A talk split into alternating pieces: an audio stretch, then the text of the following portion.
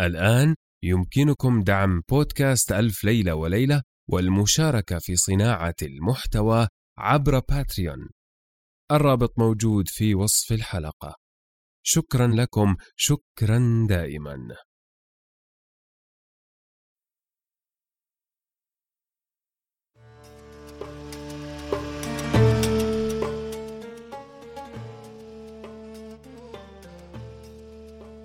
كان يا مكان في قديم الزمان وسالف العصر والأوان ملك يدعى شهريار يحب الاستماع إلى قصص الإنس والجان. وكانت جاريته شهرزاد تقص عليه في كل ليلة قصة. هذا بودكاست ألف ليلة وليلة الموسم الثالث.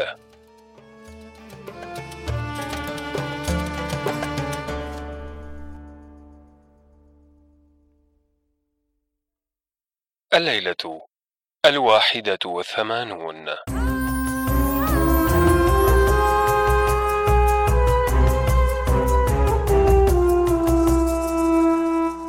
حكاية الملك عمر النعمان مع ولديه شركان وضوء المكان.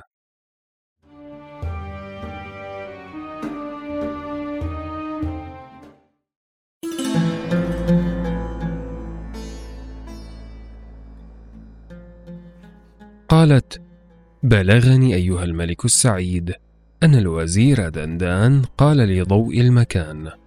وقالت الجارية الثانية لوالدك المرحوم عمر النعمان وقال رجل لمحمد بن عبد الله أوصني. فقال أوصيك أن تكون في الدنيا مالكا زاهدا أو في الآخرة مملوكا طامعا. قال وكيف ذلك؟ قال الزاهد في الدنيا يملك الدنيا والآخرة. وقال غوث بن عبد الله كان اخوان في بني إسرائيل. قال أحد للآخر ما أخوف عمل عملته؟ قال له إني مررت ببيت فراخ فأخذت منه واحدة ورميتها في ذلك البيت. ولكن بين الفراخ التي لم آخذها منها. فهذا أخوف عمل عملته. فما أخوف ما عملته أنت؟ فقال أما أنا فأخوف عمل أعمله. إني إذا قمت إلى الصلاة أخاف أن أكون لا أعمل ذلك إلا للجزاء. وكان أبوهما يسمع كلامهما فقال اللهم إن كانا صادقين فاقبضهما إليك. فقال بعض العقلاء إن هذين من أفضل الأولاد. وقال عبد بن جبير صحبت فضالة بن عبيد فقلت له أوصني فقال احفظ عني هذين الخصلتين أن لا تشرك بالله شيئا وأن لا تؤذي من خلق الله أحدا وأنشد هذين البيتين.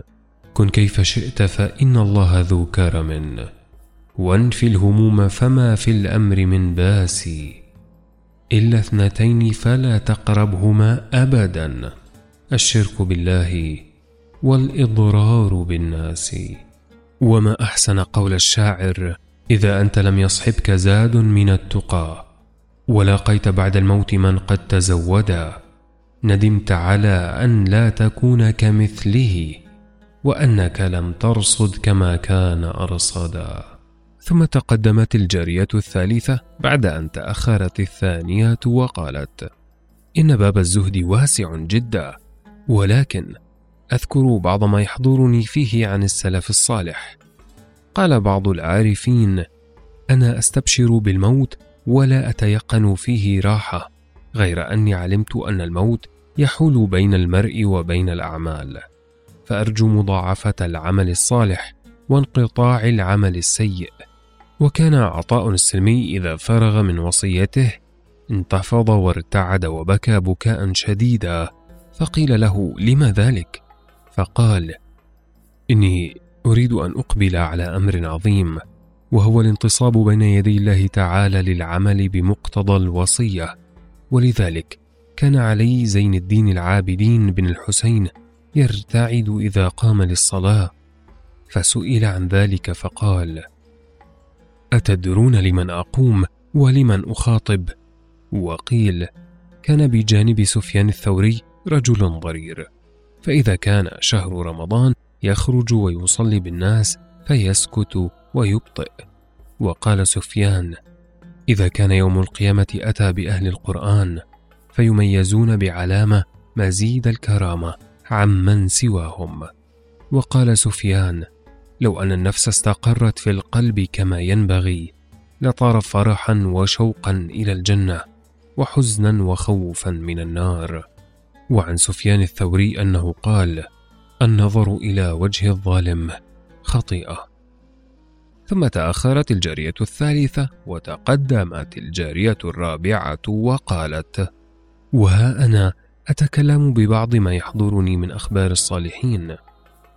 روي أن بشرا الحافي قال سمعت خالدا يقول إياكم وسرائر الشرك فقلت له وما سرائر الشرك؟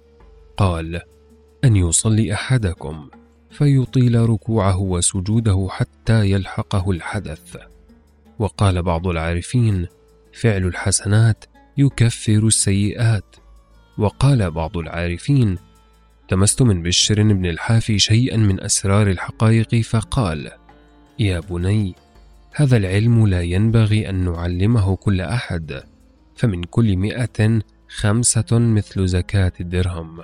قال إبراهيم بن أدهم فاستحليت كلامه واستحسنته. فبينما أنا أصلي وإذا ببشر يصلي فقمت وراءه أركع إلى أن يؤذن المؤذن.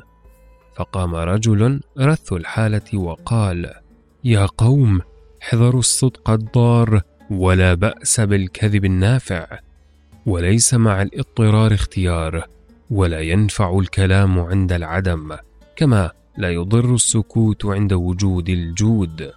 وقال إبراهيم رأيت بشرا سقط منه دانف فقمت إليه وأعطيته درهما فقال لا آخذه. فقلت إنه من خالص الحلال. فقال لي أنا لست أستبدل نعم الدنيا بنعم الآخرة. ويروى أن أخت بشر الحافي قصدت أحمد بن حنبل. وأدرك شهرزاد الصباح فسكتت عن الكلام المباح.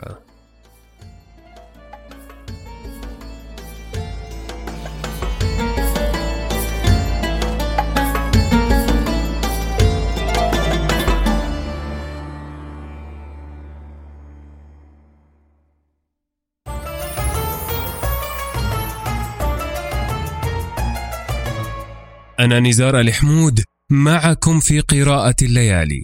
لا تنسوا مشاركة الليالي مع من تظنون أنهم سيحبون ذلك. شكرا لكم، شكرا دائما.